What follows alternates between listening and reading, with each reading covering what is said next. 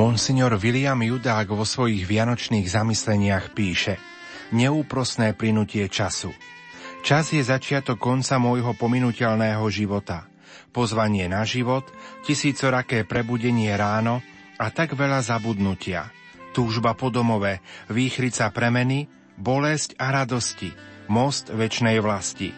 Preto vyznávame so žalmistom: Ja sa však spolieham na teba, Pane, a hovorím, ty si môj Boh.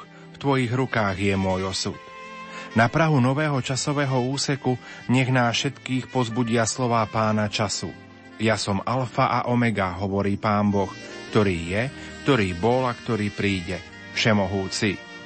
Milí priatelia, v nasledujúcich minútach ponúkame sumár toho, čo sme v Rádiu Lumen vo vysielaní prežili za uplynulý končiaci sa rok 2015.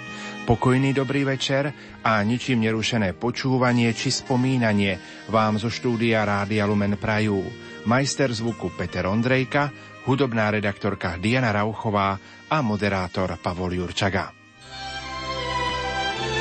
Hovorí sa, že tie najhodnotnejšie darčeky sa nedajú kúpiť ani chytiť. Sú to pocity, ktoré pretrvávajú v srdci ešte dlho po sviatkoch. Sú to objatia, vitajte doma, a úsmevy, už sme sa tešili. Sú to chvíle, ktoré prežívame v kruhu rodiny, našich blízkych i v kostole pri jasličkách. Teplo a vôňa domova, láskavé slová, spomienky či spoločná modlitba pri sviatočnom stole. Aj toto sú Vianoce. Prajeme vám, aby ste najkrajšie sviatky roka mali každý deň svojho života. Prežime krásne a požehnané Vianoce.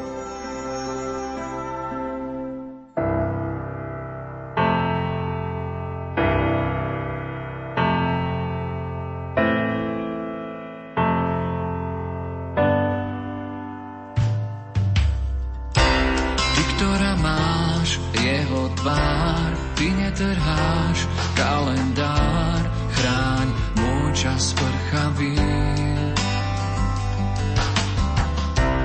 Ty, ktorá máš v rukách chlieb, ty strážiš láske teb, bráň ma, keď sa unavím.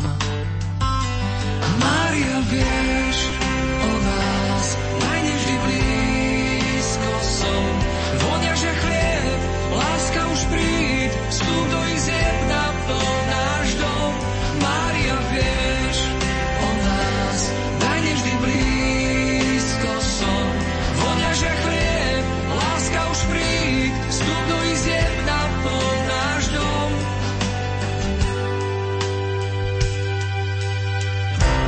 Ty hľadaná v modlitbách, pred tvojím áno má stráť, múr, čo pevne nestojí. Ty nádherná spokorí, ty mlčíš, Boh hovorí, sám sa chcem byť len tvojím. Mária, vieš o nás, najneždy blízko som, vôňa, že chlieb, láska už príď, vstup do izieb, naplň náš dom.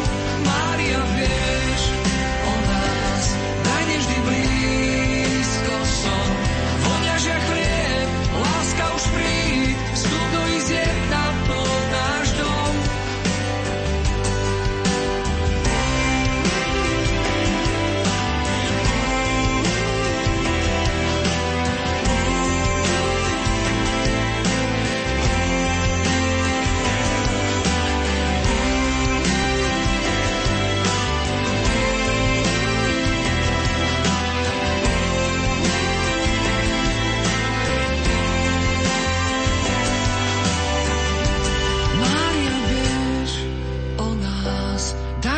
Blízko som, vôňa, že chlieb, láska už príď, vstup do izieb, naplň náš dom.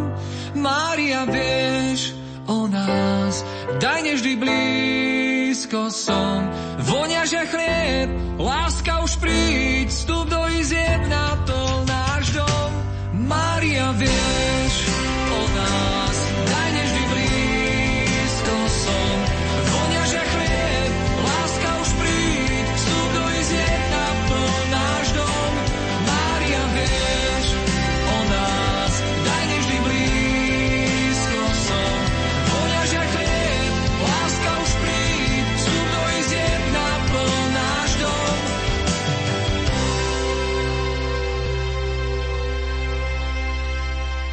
Referendum o ochrane rodiny, ktoré sa konalo 7. februára, bolo neplatné. K referendovým urnám prišlo 21,4% voličov. Tradičným morálnym hodnotám povedalo áno takmer 1 milión Slovákov. Opakovane pozbudzujeme k vzájomnej úcte voči všetkým ľuďom a ku konkrétnej pomoci rodinám v našom okolí. Veríme, že starostlivosť o rodiny zostane aj naďalej dôležitou témou pre verejný život i našu spoločnosť, zdôraznili otcovia biskupy v oficiálnom vyhlásení k výsledkom referenda. Deň predtým sme v našich kostoloch mali aj adoráciu za spomínané podujatie. Nechýbala ani u nás v našom vysielaní. Bratia a sestry, spojme sa teraz v modlitbe a vyprosujme od Ježiša prítomného v Eucharistii tu medzi nami požehnanie a milosť pre spoločný život našich rodín. A volajme spoločne: Ježišu, žehnaj naše rodiny. Ježišu, žehnaj naše rodiny. Pane, požehnávaj lásku manželov, aby každé kresťanské manželstvo bolo skutočným obrazom tvojej lásky k cirkvi. Ježišu, žehnaj naše rodiny. Veď všetkých rodičov k tomu, aby s láskou príjmali a vychovávali svoje deti, vznešený Boží dar a budúcnosť ľudstva. Ježišu, žehnaj naše rodiny. Dopraj všetkým deťom milosť narodiť sa v usporiadaných rodinách. Ježišu, žehnaj naše rodiny. Vlož do srdc mladých ľudí čistú a úprimnú lásku, v ktorej sa pripravia na manželstvo a rodičovstvo. Ježišu, žehnaj naše rodiny. Usmierni zákonodarcov a politikov, aby chápali, že zdravé rodiny sú nevyhnutným základom silného národa. Ježišu, žehnaj naše rodiny. Ó Ježišu, najláskavejší Spasiteľ, Ty si zostúpil z neba a osvietil si svet svojim učením a príkladom. Najväčšiu časť svojho pozemského života si strávil v chudobnom nazareckom dome, poslušný svätému Jozefovi a Panne Márii. Tým si posvetil tú rodinu, ktorú majú mať za vzor všetky kresťanské rodiny. Príjmi milostivo pod svoju ochranu i naše rodiny. Chráň ich a neustále posilňuj v bázni voči Tebe. Zachovávaj v nich obetavú lásku a domáci pokoj, aby sa takto vždy viac podobali svätému vzoru nazareckej rodiny, aby v nich nikto nezahynul, ale aby každý dosiahol večný život. Ty žiješ a kráľuješ na veky vekov. Amen. Amen. Bratislava privítala v nedeľu 20. septembra Národný pochod za život. Jeho cieľom bolo vyjadriť podporu ochrane ľudského života od počatia po prirodzenú smrť. Hlavným organizátorom podujatia bola Konferencia biskupov Slovenska. Na pochod prišlo podľa organizátorov 70 až 85 tisíc ľudí. Tí prichádzali z celého Slovenska. Niekoľko pochodujúcich pricestovalo aj zo zahraničia. Na Národnom pochode v Bratislave bol aj náš kolega Ján Heriban, s ktorým sme sa do vysielania spojili telefonicky. Pekné nedeľné popoludne do Bratislavy. Pekné popoludne vám v štúdiu aj všetkým poslucháčom z Bratislavy. Tak aká je atmosféra v Bratislave tesne pred začiatkom Národného pochodu?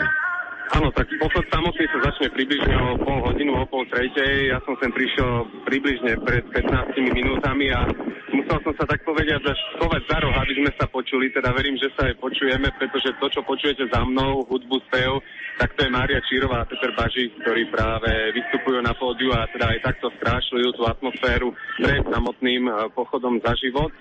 Námestie SMP sa naozaj už naplňa ľuďmi. Ráno, keď som sa po 8. z toho istého miesta hlásil do vysielania, tak to vyzeralo teda úplne inak ako teraz. Ten priestor bezprostredne pred pódium je už úplne zaplnený ľuďmi. Vychádzajú stále zo všetkých smerov. Ja momentálne stojím na Kamennom námestí a teda vidím, že z každých strán ľudia prichádzajú, celé rodiny, kočíky a tak ďalej, takže bude to určite zložením pestré. No a priestor bude ešte dostatočný, aj keď to námestie samotné už je zaplnené, pretože ako som si všimol, tak pozdĺž celej električkovej trate, ktorá je na námestí SNP, je ešte miesto na státie, sú tam veľké LED obrazovky a reproduktory, takže tí, ktorí sa nezmestili bezprostredne pred pódium, tak môžu sa tam teda postaviť, umiestniť a budú vidieť aj počuť všetko podstatné. A akurát pozerám, že idú okolo mňa prichádzajúci ľudia s transparentom Bojujeme za život, takže aj takto sa dávajú názory ľudí tuto najavo, takže naozaj žije to tu a prichádzajú stále ďalší a ďalší. Ty si sa nám hlásil do vysielania dnes do poludnia krátko po 8 hodine. Aký program si absolvoval do poludnia spolu s pútnikmi, ktorí sú v Bratislave? Áno, okrem toho živého vstupu do ranného spojenia po 8 hodine, keď sa toho ešte veľa nedialo, som ešte absolvoval jednu z diecezných svätých homší za život, teda tie boli rozdelené, pripomeniem našim poslucháčom, podľa diecez do jednotlivých bratislavských kostolov. Ja som sa vybral do františkánskeho kostola, kde mala svätú homšu Rožňavská dieceza so svojím diecezným biskupom Stanislavom Stolárikom. No a aspoň niečo z toho, čo tam odznelo, sa dozviete už v tejto hodinke a bude to konkrétne homilia otca biskupa Stanislava Stolárika. Myslím si, že naozaj stála za to. Teraz si momentálne na námestí SMP v Bratislave. Vieš povedať trasu tohto národného pochodu, kadiaľ pôjdu účastníci pochodu? Áno, takže ak sa podarí všetkým zhromaždiť na to námestie SMP, tak spolu by sa mali vydať trasou po Štúrovej ulici, ktorá je tu hneď nedaleko, teda je spája vlastne námestie SMP so Šafarikovým námestím, je trošku rozkopaná pre stavbu nového starého mosta, ak to tak môžem povedať, takže veríme, že aj napriek tým trošku užším uličkám sa to podarí aj tadiaľto prejsť. Zo Štúrovej ďalej ľudia pôjdu, účastníci pochodu cez Gorkého ulicu, Jesenského ulicu až na Mostovú, Rázusovo nábrežie a z toho Rázusovo nábrežia výjdu takou výjazdovou rampou, ktorá je súčasťou mosta SMP na Staromestskú ulicu, ktorá vlastne spája most SNP, ktorí to tu poznajú napríklad so Zochovou ulicou, so zastávkou Zochova, takže bude trošku aj obmedzená doprava, pochod pôjde priamo po cestnej komunikácii, ak to tak môžem povedať, a potom zo Staromestskej cez Suché Mýto sa pochod opäť vráti na námestie SNP, kde je teda pripravené aj ukončenie samotného pochodu.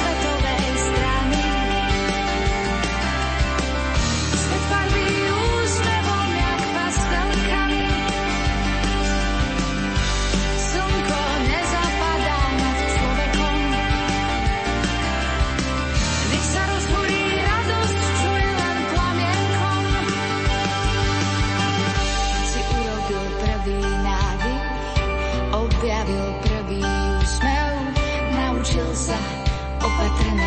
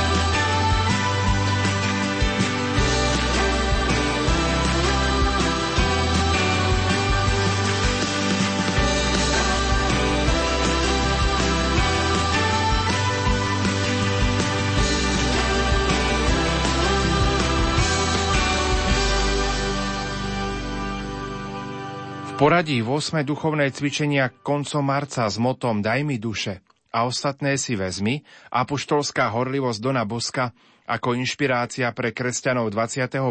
storočia mali poslucháčom pomôcť lepšie sa pripraviť na prežitie tajomstva Veľkej noci. Viedol ich exercitátor Salesián Don Pavol Grach. Takto sme sa spoločne modlili krížovú cestu. 4. zastavenie Ježiš pred Pilátom. Klaniame sa ti, Kriste, a dobrorečíme ti. Lebo si svojím krížom vykúpil svet. Pilát im vravel: A čo zlé urobil? Ale oni tým väčšmi kričali: Ukrižuj ho! A Pilát, aby urobil ľudu povôli, prepustil im Barabáša. Ježiša však dal zbičovať a vydal ho, aby ho ukrižovali. Aby urobil ľudu povôli. Pilát potvrdil a povolil rozsudok nad Ježišom, aby urobil ľuďom povôli. Evangelisti, niektorí viac, niektorí menej, popisujú jeho dialog s Ježišom, jeho rozpaky, ale aj správne intuície. Pilát vedel, ako to poznamenáva evangelista, že Ježiš nič zlé neurobil a bol odsúdený iba zo závisti veľkňazov. Ježišu, spojila sa závisť nábožných a slabosť spravodlivých. A ty si odsúdený na umúčenie a na smrť.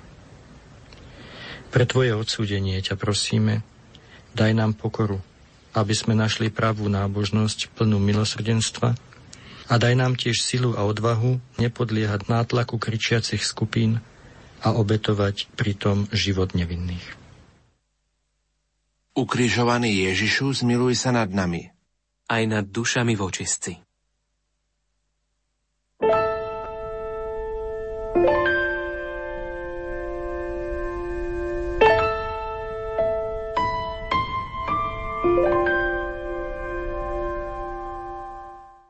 Siedmu predvianočnú rozhlasovú duchovnú obnovu v piatok a v sobotu pred 4. adventnou nedeľou viedol rožňavský diecézny biskup monsignor Stanislav Stolárik. Rozprávali sme aj o Božom milosrdenstve v prebiehajúcom mimoriadnom svetom roku milosrdenstva.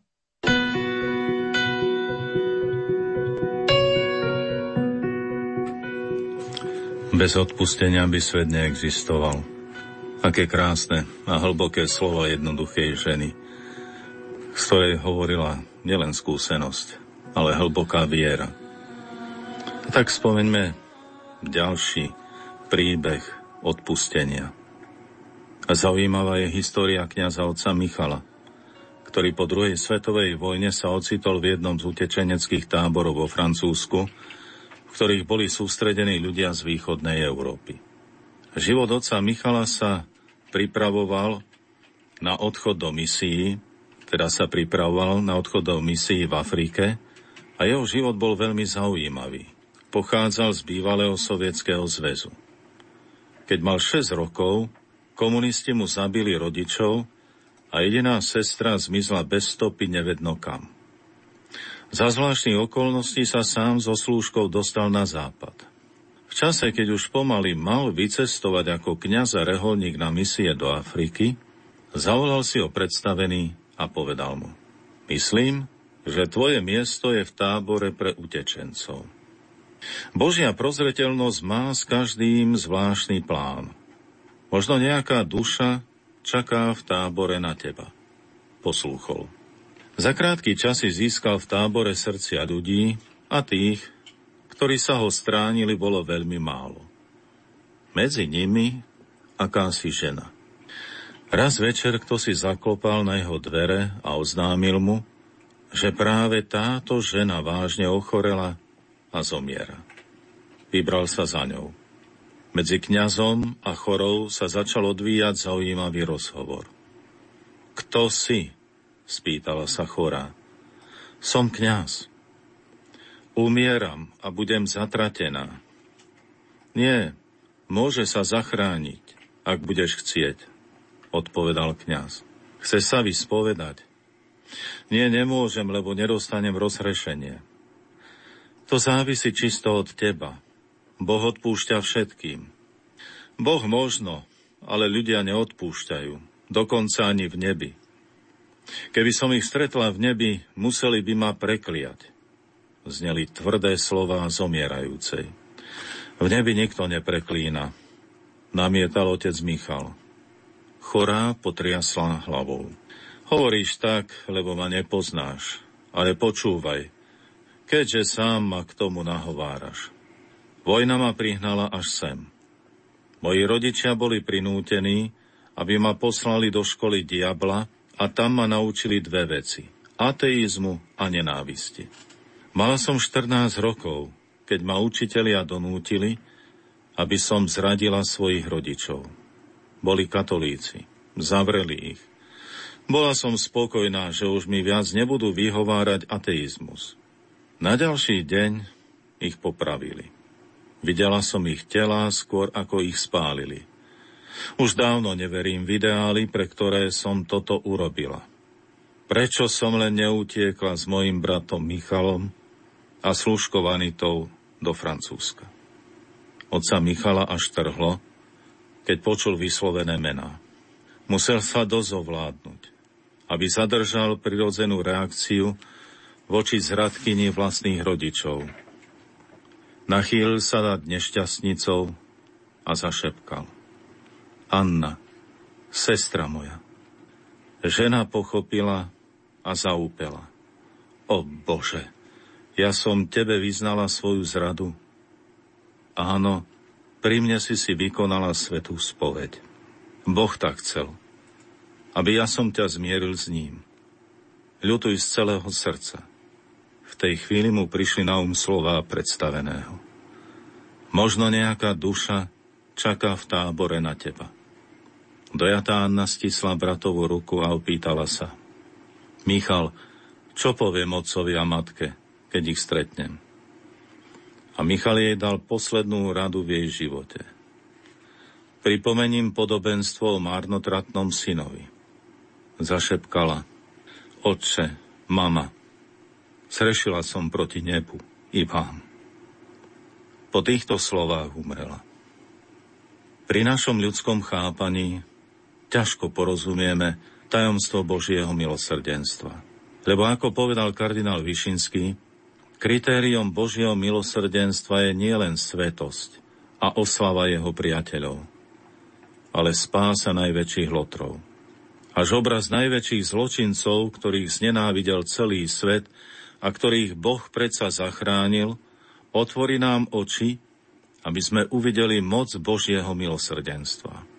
Ale to sa môže udiať len v budúcom živote, pretože teraz to nie sme schopní pochopiť.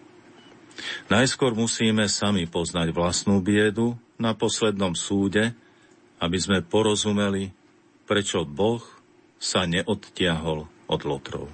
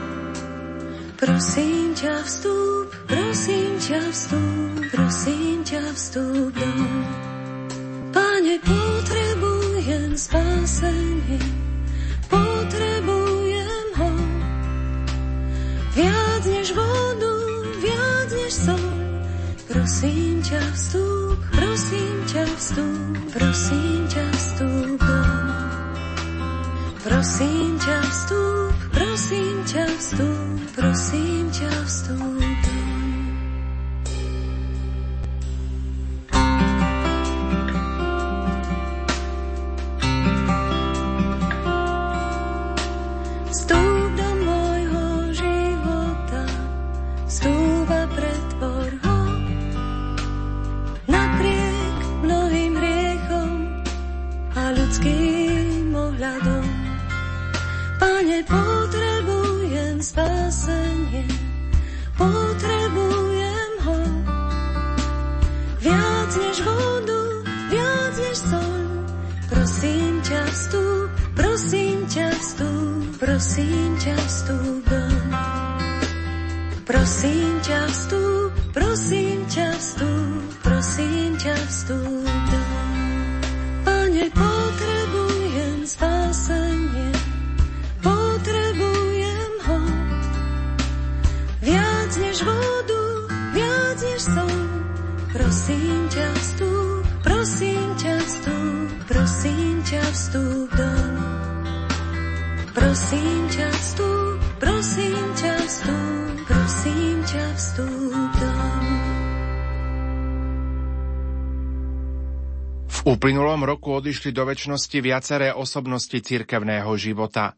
30. marca v komunite milosrdných sestier svätého Vincenta Satmárok zomrela zakladateľka rodiny Nepoškvrnenej, sestra Bernardita Pánčiová. Pochovaná je na cintoríne v Ružomberku. Pripomeňme si ju prostredníctvom zvukovej nahrávky. Veľmi ochotne s radosťou pozdravím všetkých na Slovensku. Ako? Sama nikdy nie. Všetko robím s Máriou pre Máriu, lebo čo je s ňou, to je všetko pre Pána. Aj ona bola Matkou Božou. A keď sa k nej drúžim, ona to tiež spája s Bohom. A čo je nad tým? Čo je nad to? Práve dnes sa ma oslovila dneska jedna pani. Ona nie je v rodine Nepoškvrnenej, dokonca neviem presne ani odkiaľ je, ale povedala mi, ja už som počula o rodine Nepoškvrnenej a veľmi ma to zachytilo.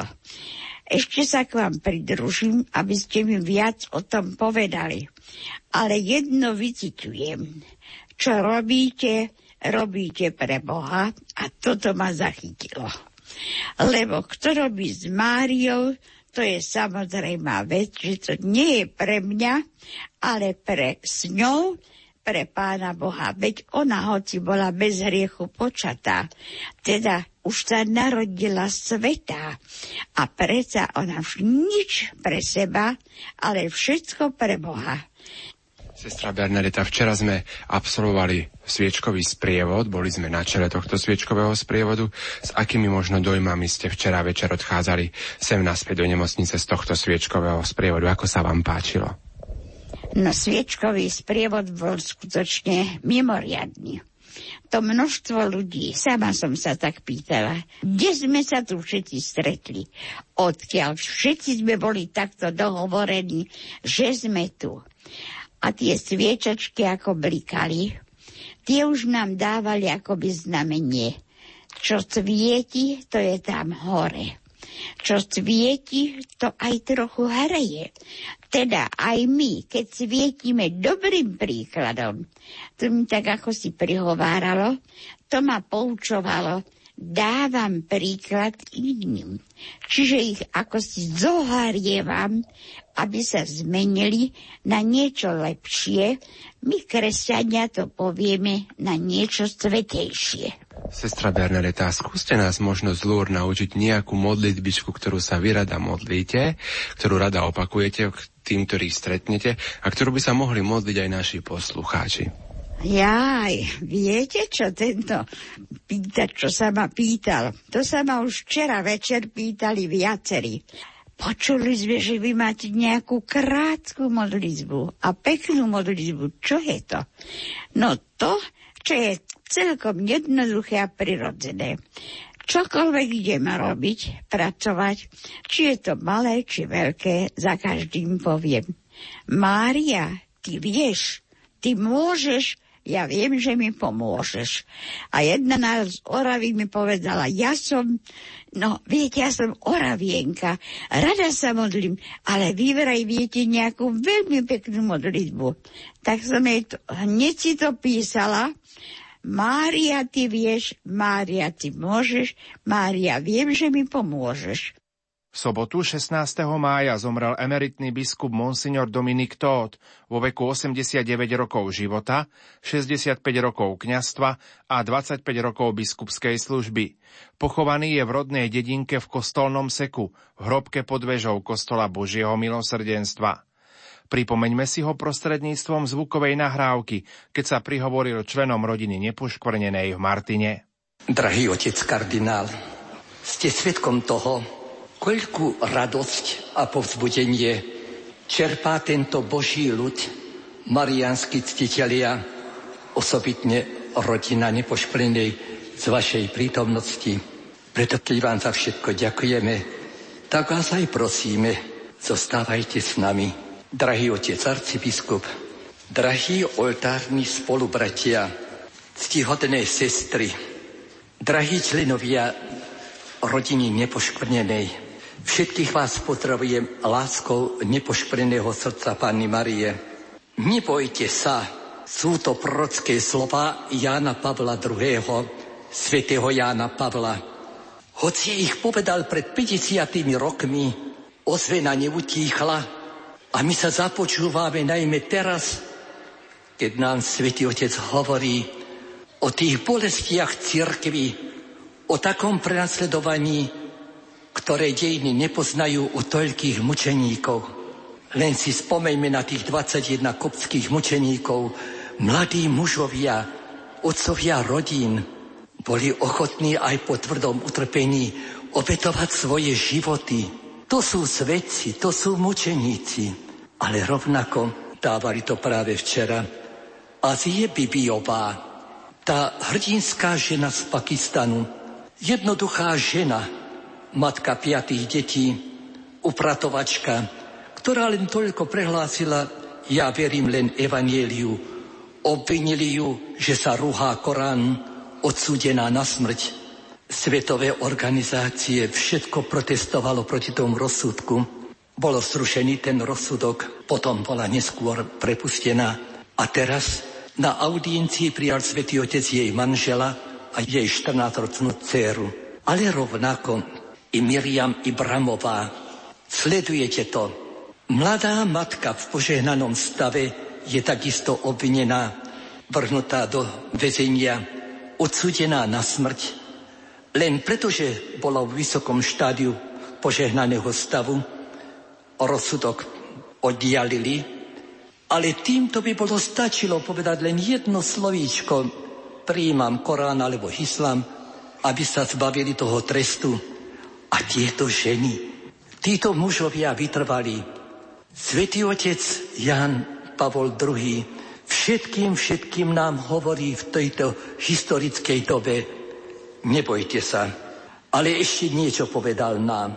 Slovensko má veľkú úlohu pri budovaní Európy 3. tisícročia.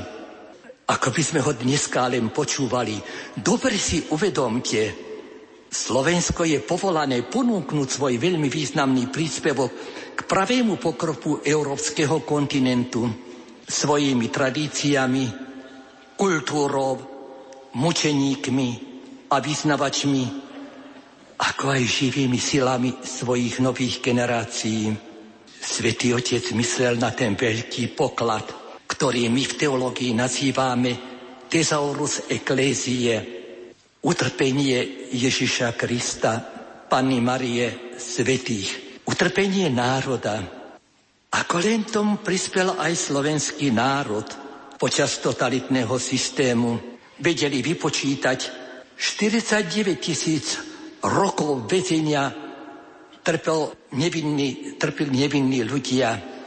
Ťažšie to bolo okolo 800 alebo až 1000 popravených nevinných ľudí.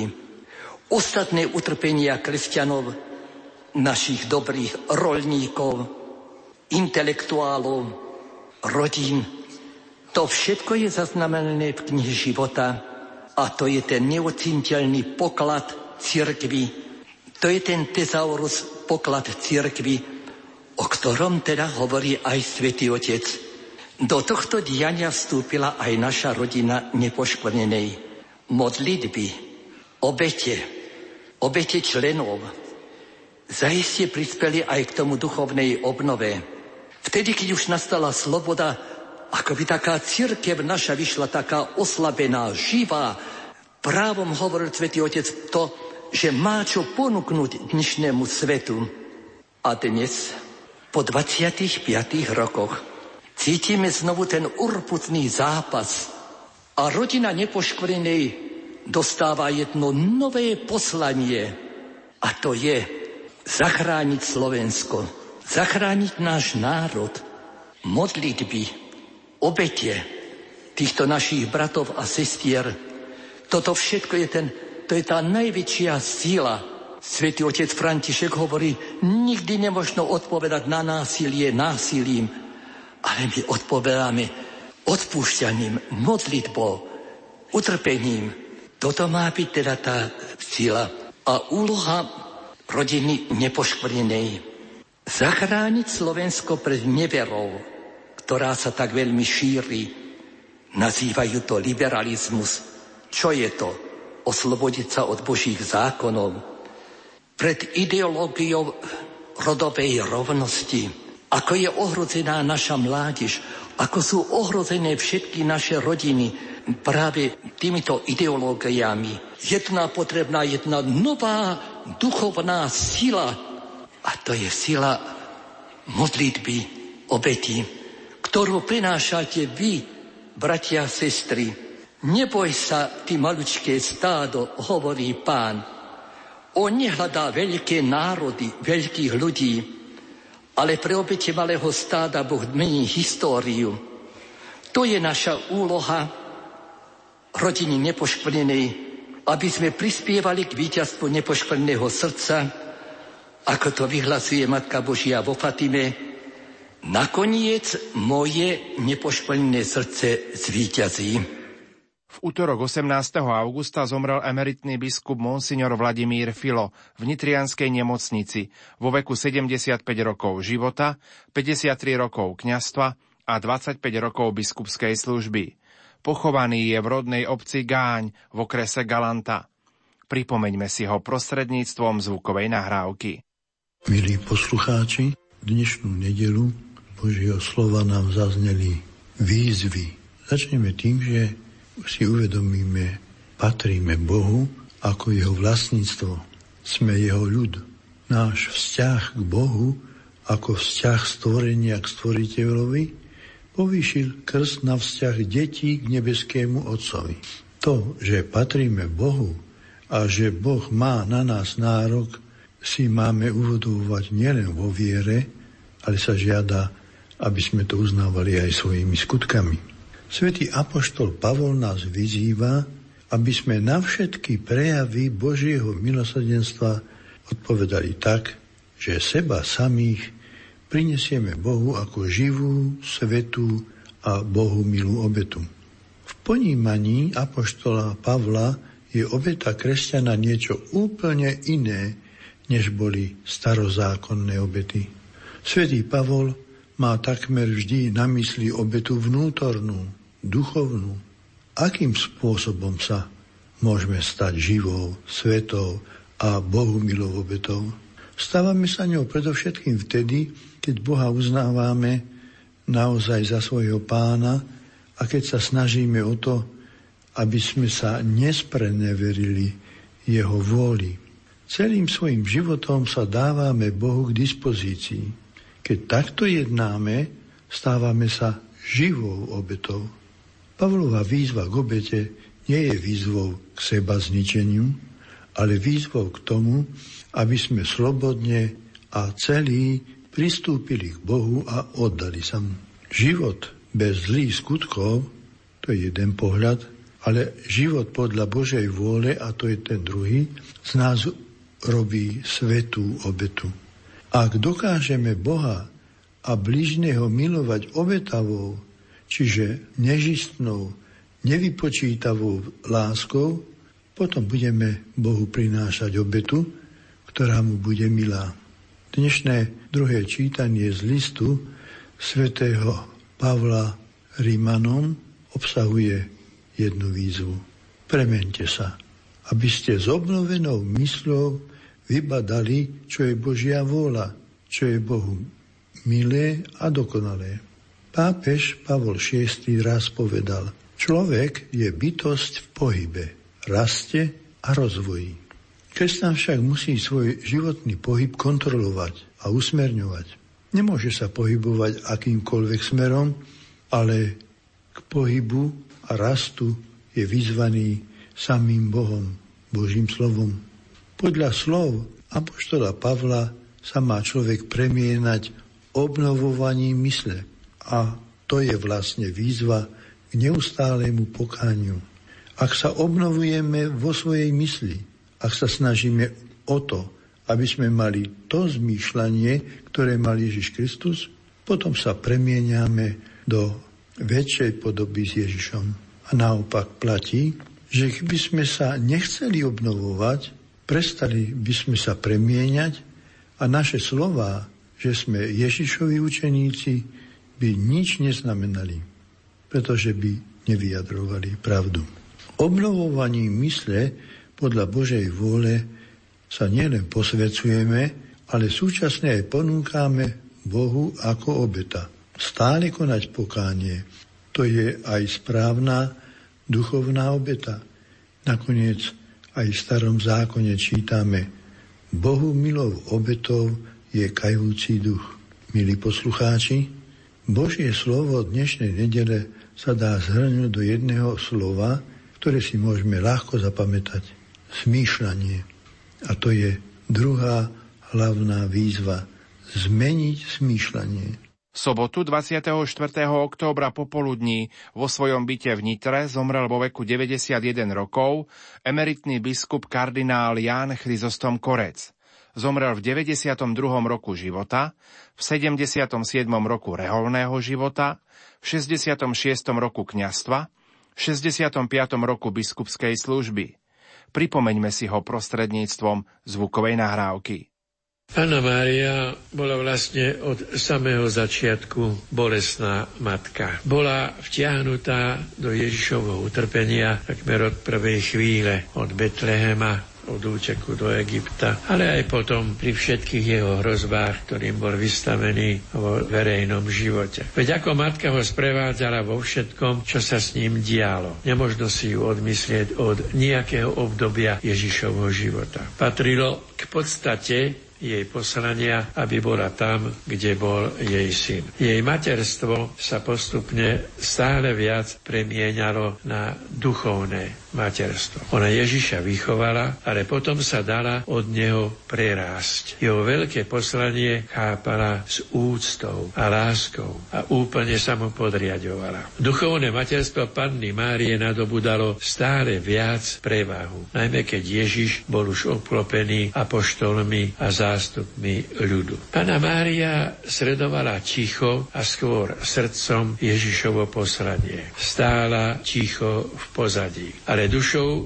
bola stále pri svojom synovi. Jeho poslanie jej nebolo cudzie, bolo aj jej poslaním, ktoré prijala od chvíle zvestovania. Ježiš bol jej syn s celým svojim poslaním a práve so svojím poslaním. Preto bola Panna Mária stále duchovne s ním. Na krížovej ceste bola s ním aj fyzicky. A takisto bola s ním priamo na Golgote pod krížom. Stála pod krížom, nemožno si ju pod krížom odmyslieť. Keď Ježiš na kríži prinášal svoju najvyššiu obetu vernosti a lásky aj k Otcovi, ale aj k nám, vtedy prišla jeho veľká hodina, ktorú spomínal tak naliehavo už v Káne Galilejskej, ale i potom pri poslednej večeri. Táto hodina bola výrazom jeho vernosti Otcovi a vyjadrovala aj jeho lásku k nám, ľuďom. Týkala sa jeho matky, tak ako sa jej týkala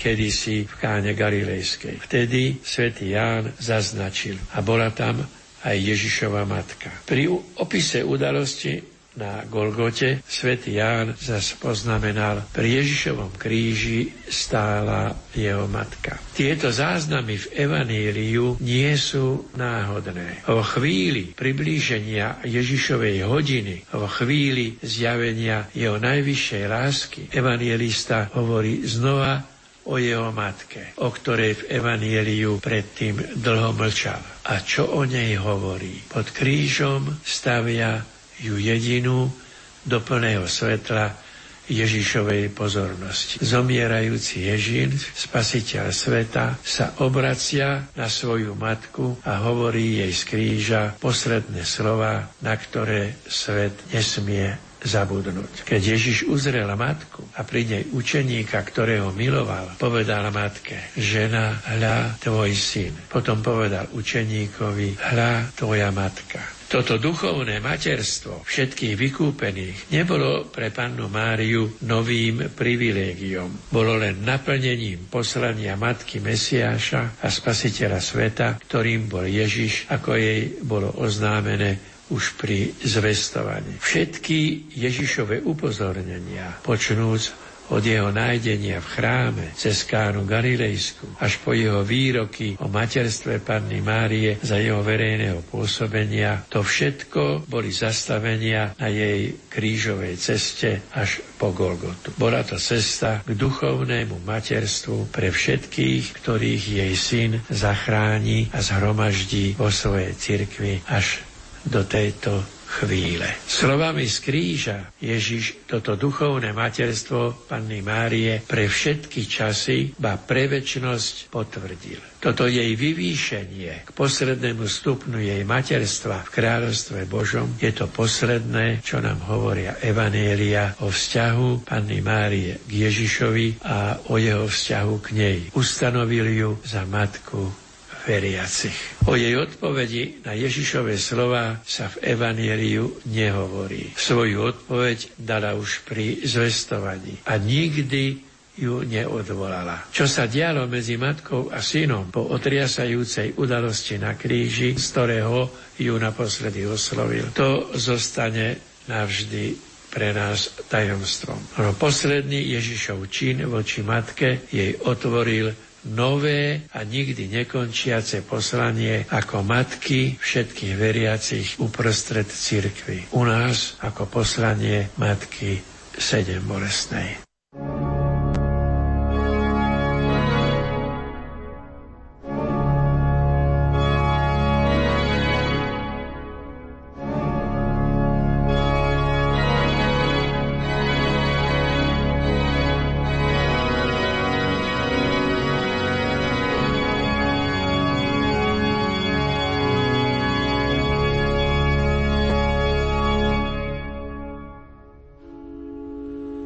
Yeah.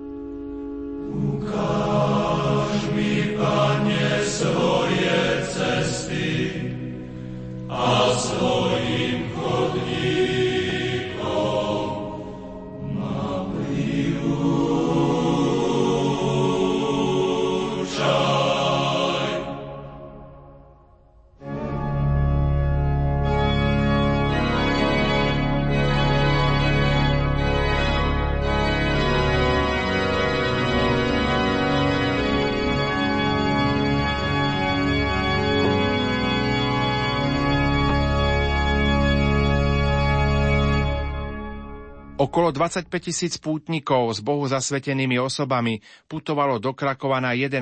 rozhlasovú púť Rádia Lumen do Sanktuária Božieho milosrdenstva. Púť sa konala v sobotu 9. mája. Hlavným celebrantom svätej omše a následnej eucharistickej adorácie bol košický arcibiskup metropolita monsignor Bernard Bober. Dobrý je Pán ku každému a milostivý ku všetkým svojim stvoreniam. Pánovo milosrdenstvo chceme spevovať na veky. Bože, Tvoje milosrdenstvo je bez konca a poklad Tvojho zľutovania je nesmierný. Zhliadni na nás láskavo a rozmnož v nás dôveru v Tvoje milosrdenstvo, aby sme si nikdy ani v najväčších ťažkostiach nezúfali, ale vždy sa s dôverou podrobili Tvojej vôli, ktorá je samým milosrdenstvom, skrze nášho Pána Ježíša Krista, Kráľa milosrdenstva, ktorý nám s Tebou a s Duchom Svätým preukazuje milosrdenstvo po všetky veky vekov. Amen. O Bože veľkého milosrdenstva, nekonečná dobrota, hľa dnes celé ľudstvo volá z priepasti svojej úbohosti o Tvoje milosrdenstvo, o Tvoje zľutovanie, o Bože. A volá mocným hlasom svojej úbohosti. Láskavý Bože, neodmietaj modlitby vyhnancov tejto zeme. O Pane, nepochopiteľná dobrota, ktorý poznáš naskrz celú našu úbohosť a vieš, že vlastnými silami nie sme schopní pozvinúť sa k Tebe, preto ťa pokorne prosíme, zahrňaj nás svojou milosťou a rozmnožuj v nás neustále svoje milosrdenstvo, aby sme verne plnili Tvoju svätú vôľu po celý život i v hodine smrti. Nech nás chráni všemohúcnosť Tvojho milosrdenstva pred útokmi nepriateľov našej spásy, aby sme s dôverou ako Tvoje deti čakali na Tvoj druhý príchod, ktorého deň iba Ty poznáš. Dúfame, že dostaneme všetko, čo nám Ježiš prisľúbil, napriek všetkej našej úbohosti, lebo Ježiš je našou nádejou. Cez jeho milosrdné srdce prejdeme ako cez otvorenú bránu do neba. On s Tebou žije a kráľuje na veky vekov. Amen. Počas uplynulej predvianočnej rozhlasovej duchovnej obnovy riaditeľ Rádia Lumen, otec Juraj Spuchľák, oznámil aj dátum púte Rádia Lumen do Krakova na budúci rok v mimoriadnom Svetom roku milosrdenstva. Áno, je to dátum púte do Krakova, do Svätyne Božieho milosrdenstva. V roku Božieho milosrdenstva budeme chcieť stretnúť Kristovu milosrdnú tvár 7. mája 2016. Pán Boh zaplať.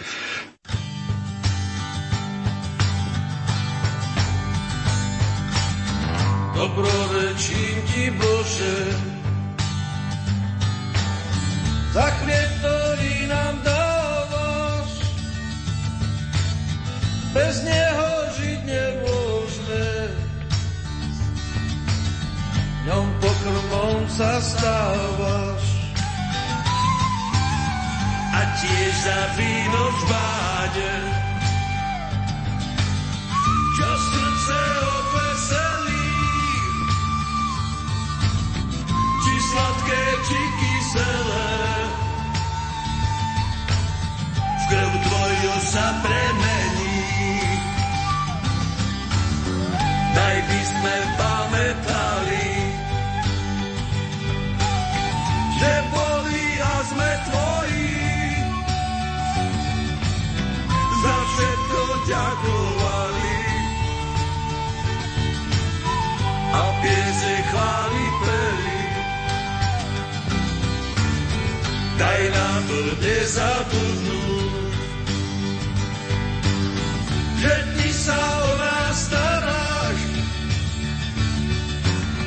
Chceš s nami vždy pobudnúť. Úžasný si, Pane náš.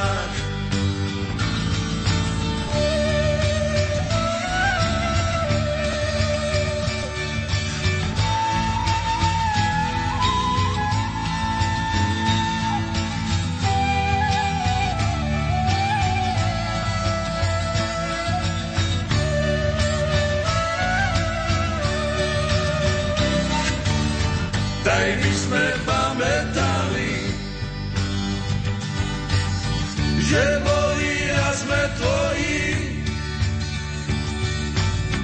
Za všetko ďakovali a piesne chváli peli. Daj nám to nezabudnúť,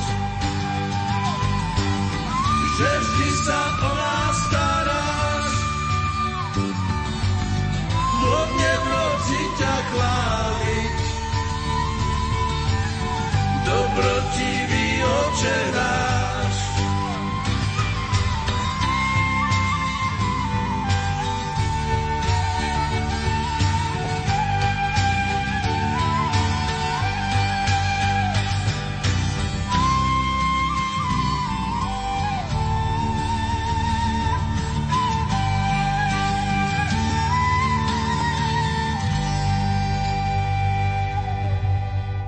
V lete sme putovali aj na mnohé pútnické miesta po Slovensku. Za všetky spomeňme púť na Mariánskej hore v Levoči, kde hlavným celebrantom začiatkom júla bol krakovský kardinál monsignor Stanislav Dzibiš a púť do Národnej svätyne Sedembolestnej Panny Márie v Šaštíne, kde hlavným celebrantom 15. septembra bol sekretár Kongregácie pre východné cirkvi vo Vatikáne monsignor Cyril Vasil.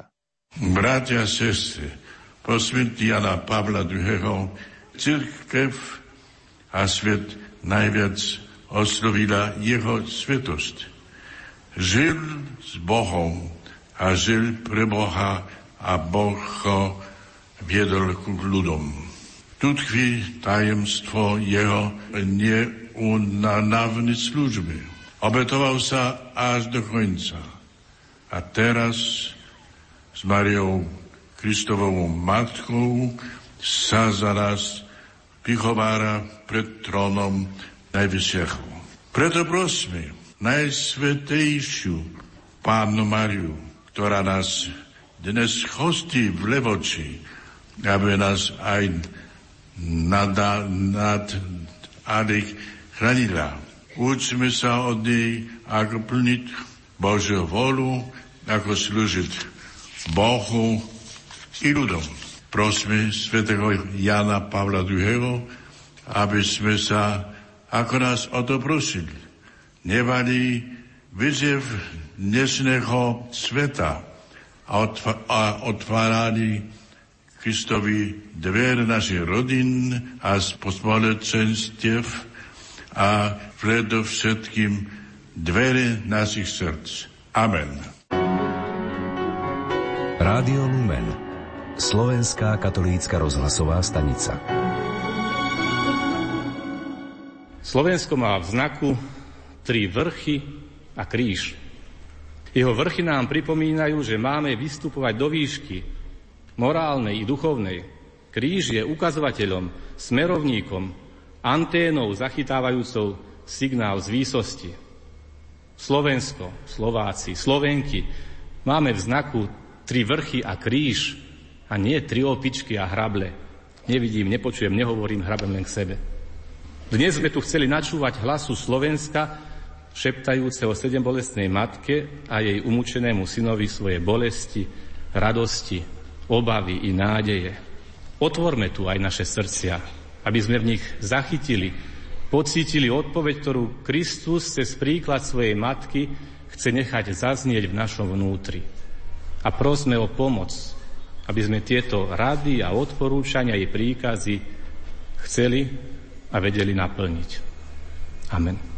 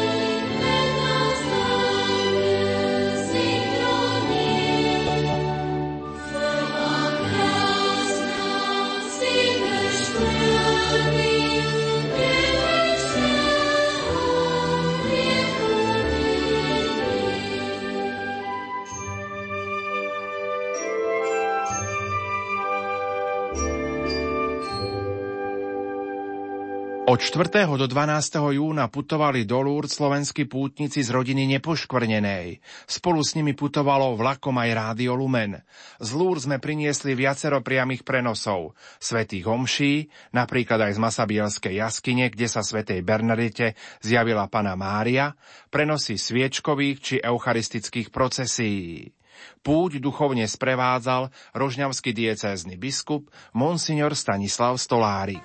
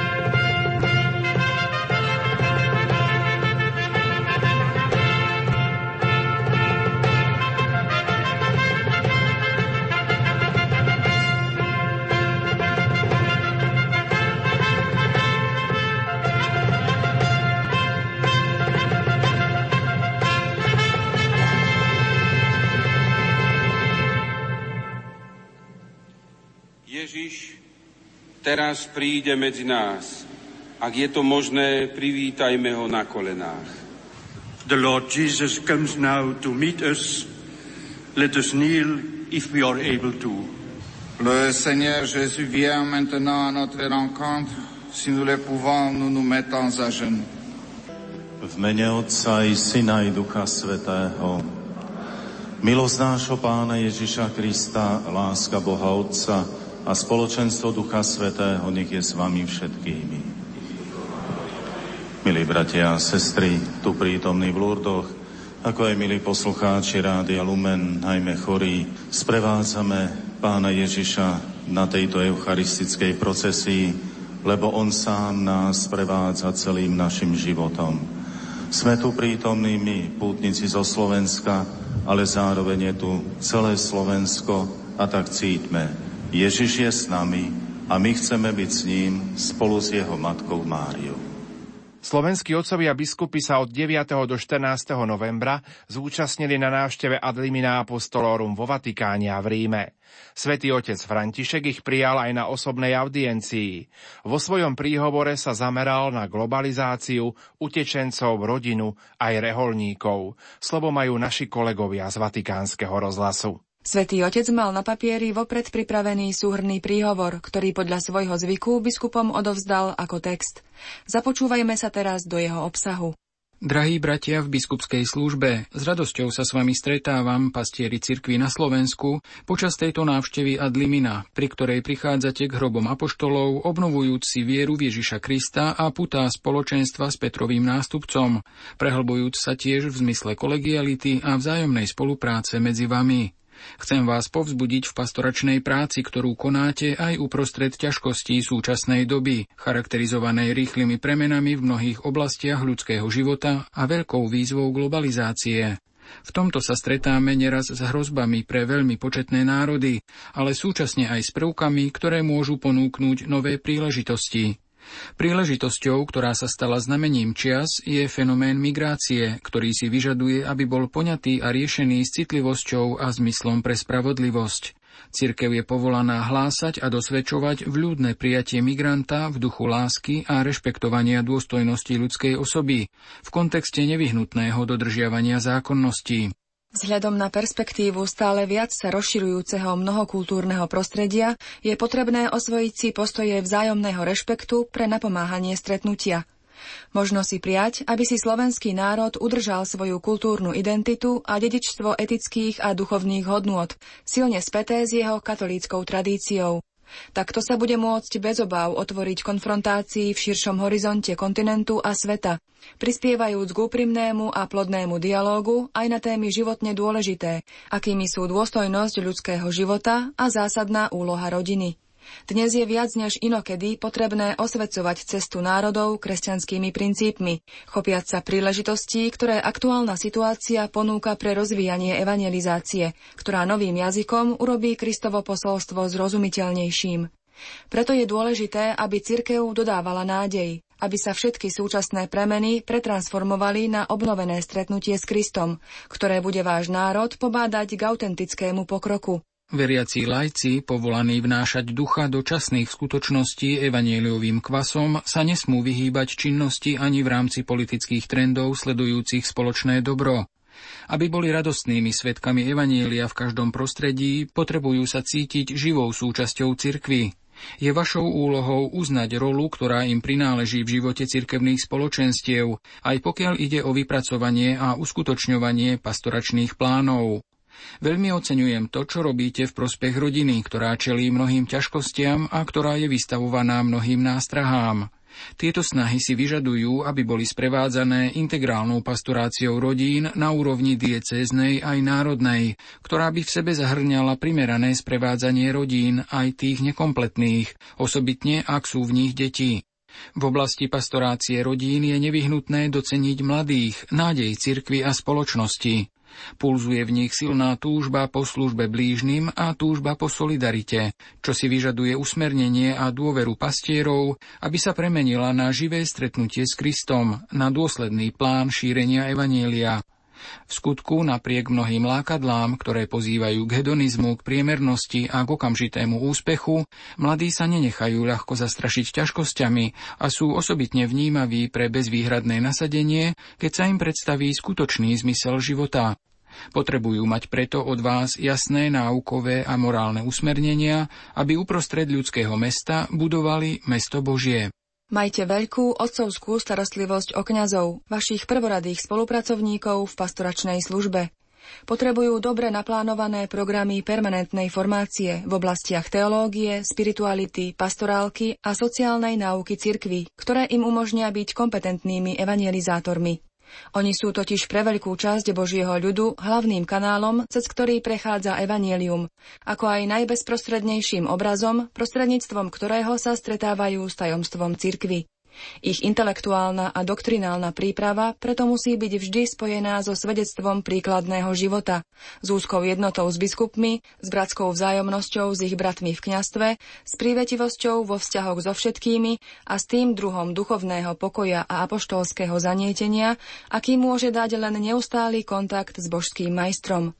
Aby kňazi cítili blízkosť vašej prítomnosti, je veľmi dôležité, aby ste boli pripravení ich počúvať a zaobchádzať s nimi s dôverou, preukazujúc pozornosť voči ťažkostiam, ktoré ich mnohoráz trápia. Cirkev, znak a nástroj jednoty ľudí s Bohom a medzi sebou, je povolaná byť domovom a školou spoločenstva, v ktorom sa cení a prijíma to pozitívne od ostatných. Tento postoj je veľmi užitočný aj v súvislosti s dobrými kontaktmi, ktoré je potrebné znovu nastoliť na Slovensku medzi pastiermi a zasvetenými osobami, s lepším docenením platného prínosu všetkých reholníkov v pastoračnej činnosti. Zároveň je cirkev vo vašej krajine povolaná napredovať v pastorácii Rómov, v diele rozsiahlej evangelizácie, ktorá sa bude snažiť dosiahnuť všetky tieto osoby, ktoré žiaľ naďalej žijú v istej spoločenskej izolácii. Žiadam vás, aby ste vašim cirkevným spoločenstvám tlmočili vyjadrenie mojej náklonnosti a duchovnej blízkosti, aby ste odovzdali moje poďakovanie kňazom a mužským i ženským reholným komunitám, ktoré sa s toľkou veľkodušnosťou nasadzujú v ohlasovaní a dosvedčovaní evanjelia, ako aj katechétom a iným spolupracovníkom na diele evangelizácie, a aby ste komunikovali pápežovo uznanie osobám a inštitúciám venujúcim sa charite a solidarite s tými, ktorí to najviac potrebujú. Zverujem vaše pastoračné starosti sedembolestnej Panne Márii, patrónke Slovenska, a vzývam jej materský príhovor, aby krajina prosperovala v pokoji a v súlade s tými najlepšími hodnotami svojej kresťanskej tradície. A zároveň s prosbou, aby ste sa za mňa modlili, udeľujem vám i veriacim každej z partikulárnych cirkví, na ktorých čele stojíte, zo srdca apoštolské požehnanie.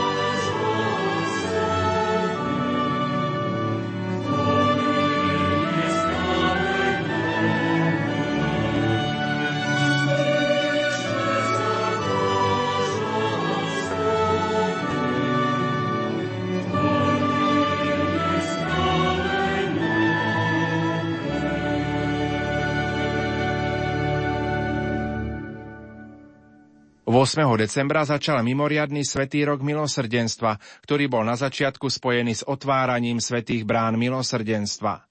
Vo vysielaní Rádia Lumen sme vám sprostredkovali otvorenie brány milosrdenstva v katedrále svätého Františka Ksaverského v Banskej Bystrici, ktorú otvoril banskobystrický diecézny biskup monsignor Marián Chovanec.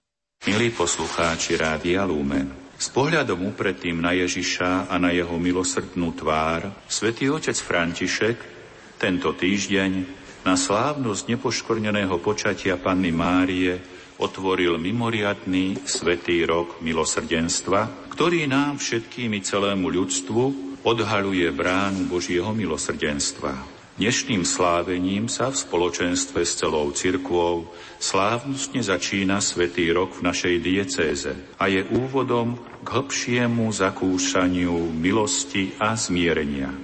Aj my tento svätý rok v spojení so Svätým Otcom začíname tu, pri stĺpe, na ktorom stojí nepoškornená Panna Mária. S radosťou budeme počúvať evanjelium milosrdenstva, ktoré Kristus Pán, Boží baránok, ktorý sníma hriechy sveta, neustále dáva zaznievať medzi ľuďmi a pozýva nás k radosti z jeho lásky, ktorá sa vytrvalo ohlasuje celému stvoreniu. Bratia a sestry, poďme v mene Kristovom. On je cesta, ktorá nás vedie v roku milosti a milosrdenstva. Misericordias Domini, in eternum cantabos, misericordias Domini, in eternum cantabos, misericordias Domini, in eternum cantabos, misericordias Domini.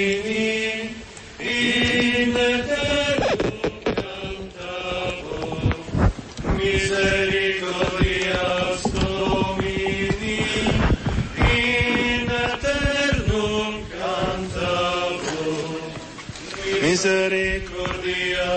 Domini, in eternum cantamus. Misericordias Domini. Otec biskup prichádza ku bráne katedrály a čakáme na jej slávnostné otvorenie. Otvorte brány spravodlivosti, vojdem nimi a poďakujem sa Pánovi. Toto je brána Pánova. Vojdem ňou, aby sme získali milosrdenstvo a odpustenie. V budúcom roku si pripomenieme 100. výročia od narodenia blahoslavenej sestry Zdenky Šelingovej.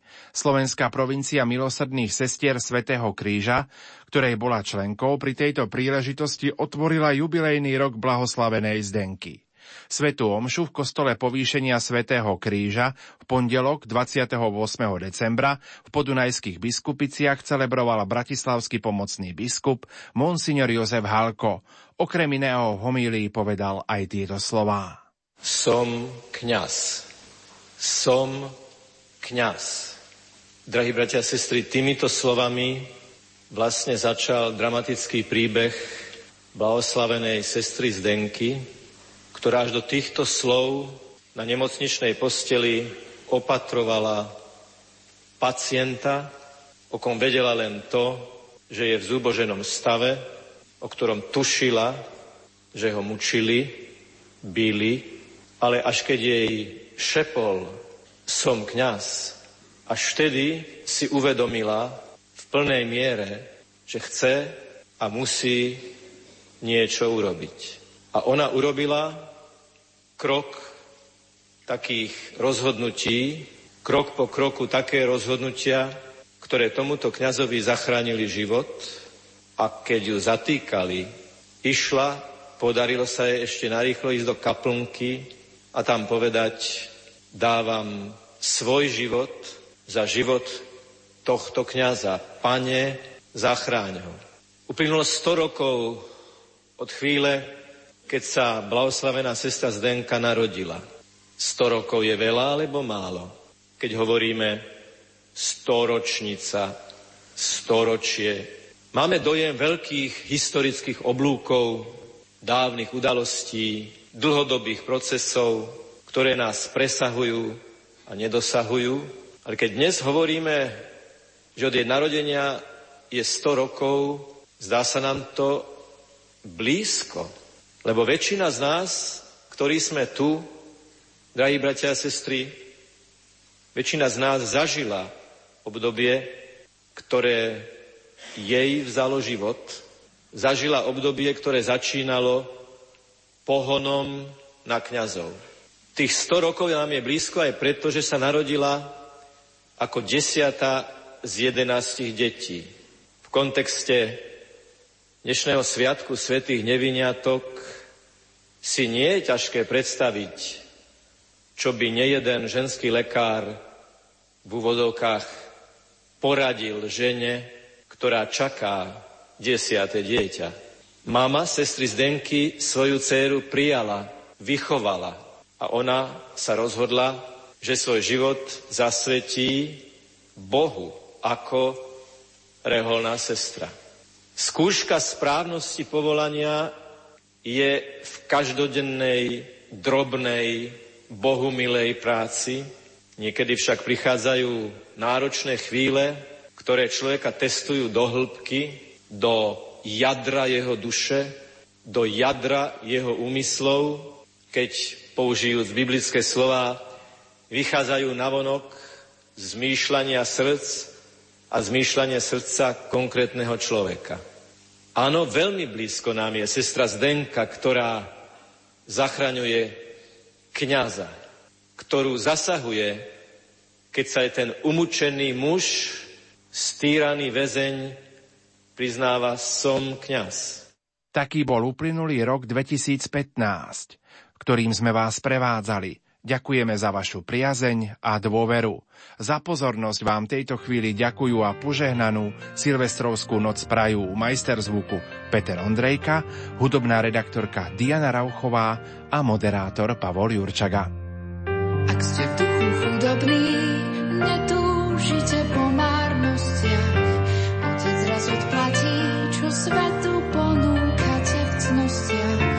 Otvoria brány kráľovstva, čo vám patrí.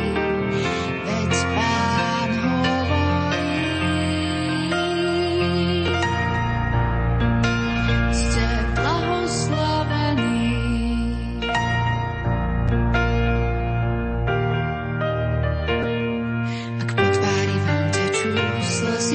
Lebo príliš milujete kvôli ľudskej zlobe, alebo preto, že ľutujete.